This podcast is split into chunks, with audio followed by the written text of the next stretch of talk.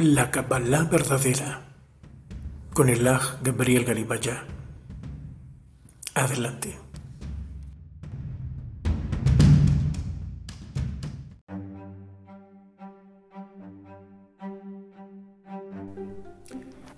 Shalom. Fíjense que la Kabbalah, la Kabbalah la vemos como misteriosa, nos llama mucho la atención por su aspecto relacionado con la magia. Y hemos charlado, y es parte del propósito de este podcast, el aclarar que, que la Kabbalah no se debe de usar para la magia. Fíjense cómo lo decimos. La Kabbalah no debe de usarse para la magia.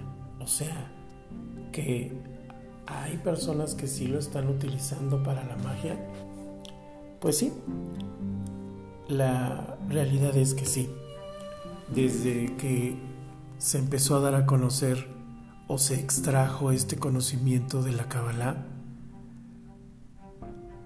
partió una vertiente en la cual esta sabiduría tan profunda se usó para eso, para la magia. Ahora, cuando decimos magia, ¿a qué nos referimos?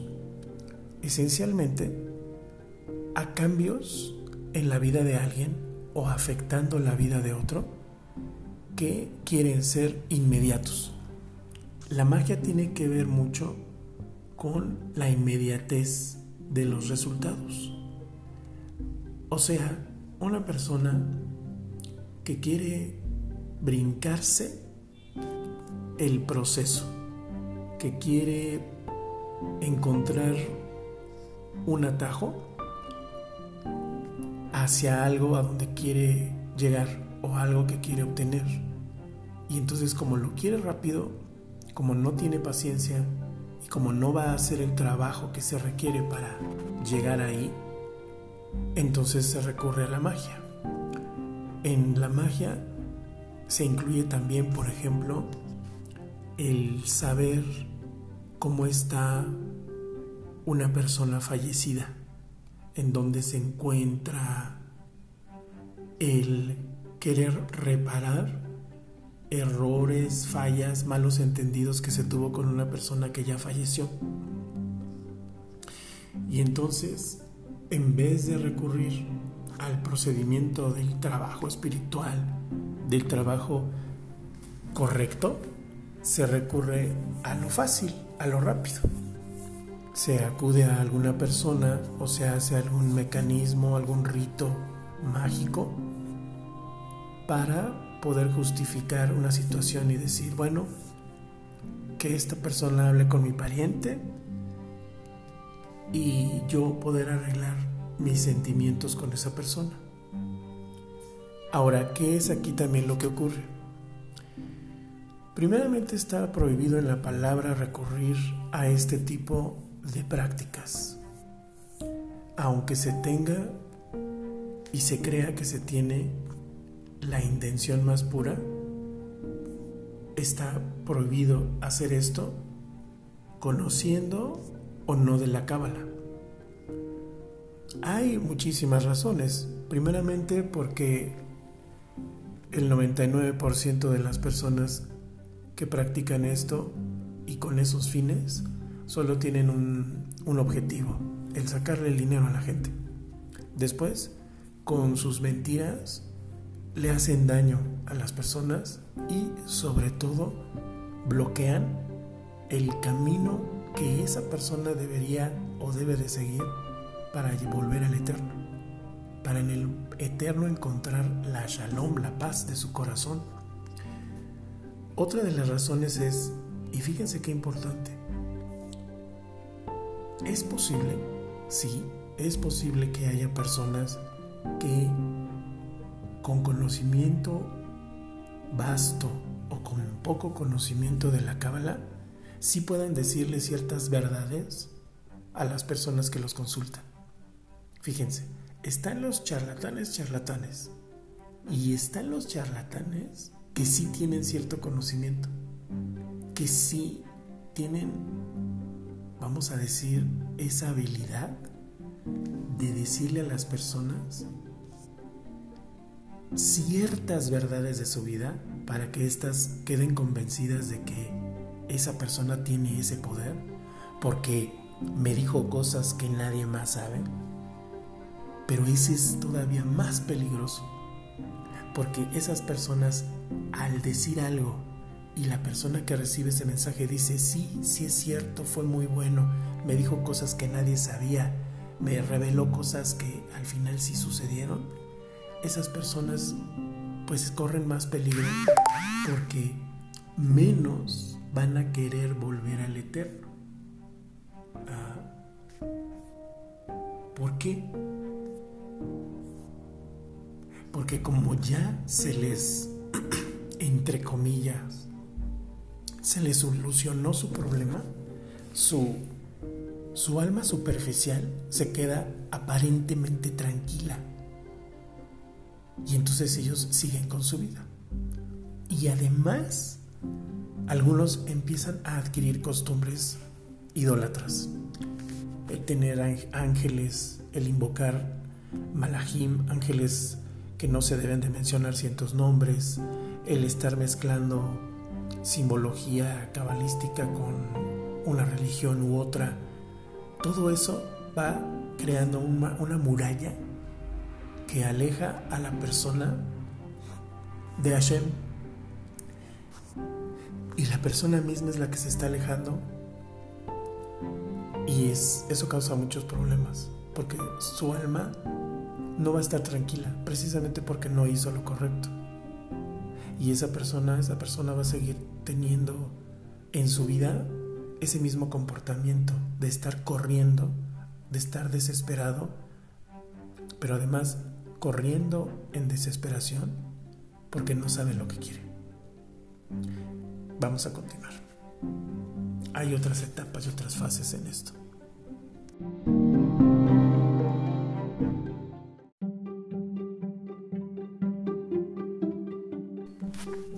Entonces, como, conversamos, están los charlatanes que, que con cartas, con el tarot, con una esfera, o ya, sin una bola de cristal, vestidos de traje, vestidos muy modernos. Ya no es eso de que los tengas que ver necesariamente vestidos con ropajes y túnicas y en un lugar todo oscuro. No, ahora, ahora también se usa que sean en grandes oficinas, en oficinas de cristal muy elegantes. Acuérdense que la apariencia es algo que si nosotros nos dejamos guiar por ella, nos puede traer muchos tropiezos.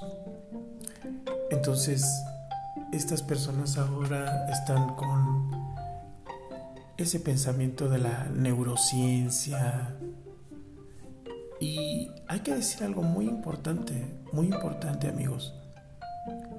Nosotros cuando hablamos o que mencionamos ahorita la palabra neurociencia, fíjense que sí hay cierta verdad, sí hay cierta verdad en lo que dicen, pero no es una verdad completa. Sí hay cierta verdad en lo que dicen, pero están afianzados de un lugar no sólido, porque no es la roca de la palabra, porque no es la roca del eterno, de la fe de la verdadera fe, de la emuna, y mencionan a Dios y dan gracias a Dios. Ahora, ahí la pregunta sería, ¿cuál es su Dios? Porque muchos de ellos dicen, sí, yo doy gracias a Dios o yo doy gracias. También eso es muy común. Y te dicen, tú da las gracias, tú agradece desde la mañana por todo lo que tienes.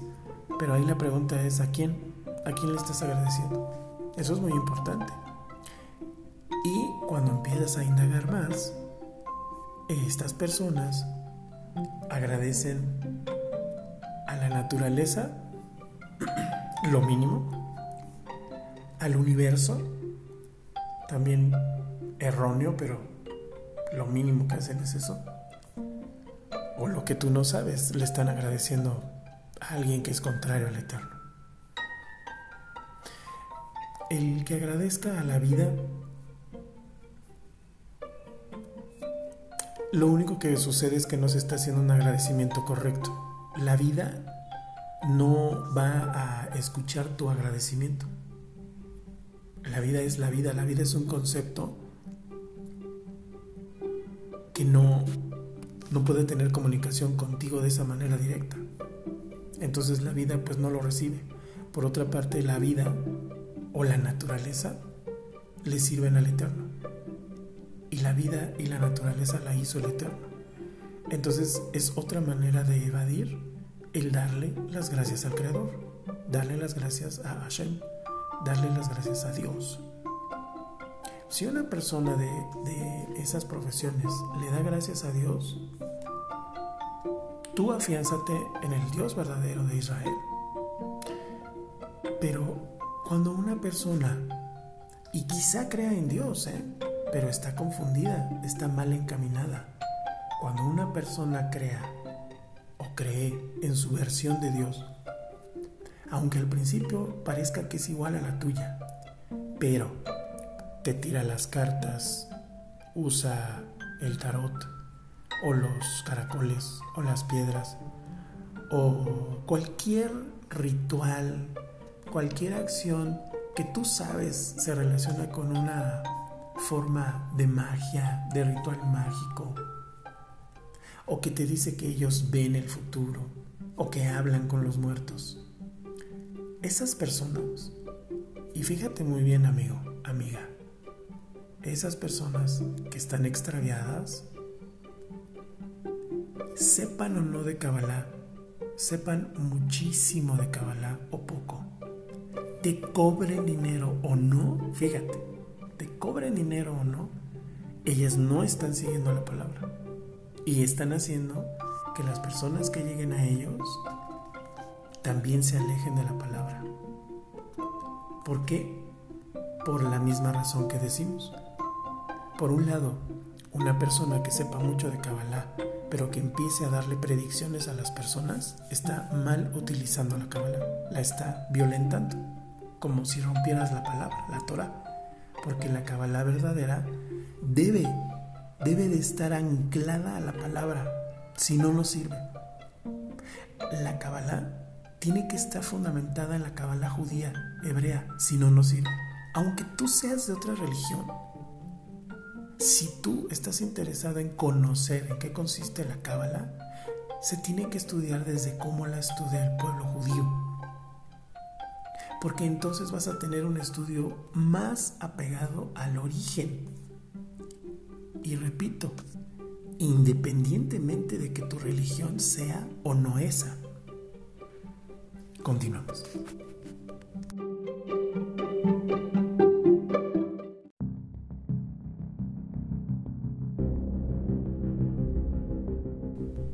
Lo importante es no querer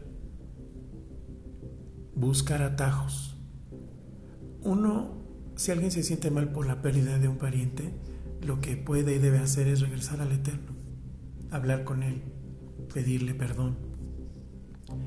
Pero a una persona que ya partió, no debemos de hacerlo. Por mucho que queramos, no debemos de hacerlo, porque ahí lo que está trabajando en nosotros es un impulso, la verdad, egoísta, o sea, la verdad muy personal, de que nosotros queremos ya cerrar, como dicen cerrar ciclos y seguir adelante con nuestra vida, pero eso solo nos va a hacer mucho daño. Y sobre todo si se consulta a gente que se dedica a eso. Como les repito, no quiere decir que no sepan. Claro, saben algo o quizá saben mucho de la Kabbalah. Quizá incluso, como decimos, puedan tener ese talento, pero no se debe de usar. ¿Es algo contradictorio? Sí, pero no se debe de usar no se debe de usar para eso. No podemos tomar atajos en nuestra vida. Tenemos que caminar con el Eterno. De eso se trata caminar con Dios. Caminar en su palabra. Todas las cosas que nos ocurren en el mundo, desde, desde que una compu no quiera encender o no quiera recibir un código, hasta el fallecimiento, la partida de un ser querido, que es algo pues muy tremendo, todo eso es una manera, un aviso, un llamado de atención del Eterno de que volvamos a Él. Las enfermedades, los desastres naturales, que en realidad son resultado de nuestras acciones, no de Hashem. Hashem, el Creador, Dios, desde siempre nos está advirtiendo por dónde debemos de caminar para que no nos pase nada. Pero lo que nosotros hacemos es ignorarlo. Precisamente, imagínense, un vivo queriendo contactar a un muerto es una cuestión pues de miedo. Porque he aquí la otra cuestión, queridos amigos y amigas, Gabriel. El 99% de las supuestas personas contactadas no lo son. Porque no tienen permiso de esa manera de manifestarse. Y además estás rompiendo, estamos rompiendo con el descanso de esa alma. ¿Recuerdan el pasaje en el libro de Samuel cuando el rey Saúl ya había orado? Y el Eterno no le quiso responder. Saúl no quiso o ignoró las advertencias de los sabios de decirle, el Eterno está molesto contigo, no te va a contestar a la hora que tú quieras y con su silencio te está diciendo algo. De entrada te está diciendo, ora, arrepiéntate y espera. Porque nosotros podemos pedirle al Eterno, pero la respuesta del Eterno es cuando Él quiere darla, no cuando nosotros queremos. ¿Se fijan cómo todo tiene que ver con la velocidad, con la falta de paciencia? Y es precisamente el Eterno lo que trabaja en nosotros. El que estas personas hagan eso, sí, no estamos diciendo mal para ellas, al contrario, que el Eterno las traiga de vuelta porque son personas que están confundidas, están ciegas. Y un ciego guiando a otro ciego, ambos caen al hoyo. Continuamos.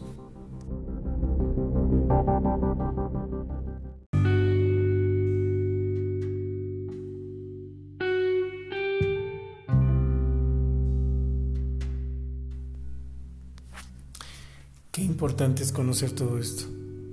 Y en eso también consiste la propia Kabbalah. En nosotros reconocer que el, el, Eterno es el que nos pone en orden, no nosotros a Él. Que tenemos que aprender a tener paciencia y a cultivarla. Y, queridos amigos, eso nos va a ocurrir todos los días. Todos los días vamos a tener una prueba de paciencia. ¿Por qué esa prueba? Porque tú ya caminaste, avanzaste hasta cierta distancia. El abacados quiere que avancemos aún más. Y una de las formas, una de las formas de trabajo es el cultivar la paciencia. La paciencia. ¿Y cómo se cultiva la paciencia?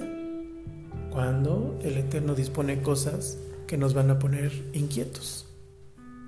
Pero ese es el camino. Lo que nosotros tenemos que hacer, queridos amigos, es tomarlo con amor. El orar, orar es ayudarnos a tomar conciencia de las cosas. Orar no únicamente es pedir, Claro que hay que pedir porque a quién más le vamos a pedir. Pero orar es un, un procedimiento, vamos a decirlo así, en el cual yo me presento ante mi Padre Divino, primero dándole gracias porque me recibe, después dándole gracias por todas las cosas que me ha dado ¿Puedo hacer mi petición?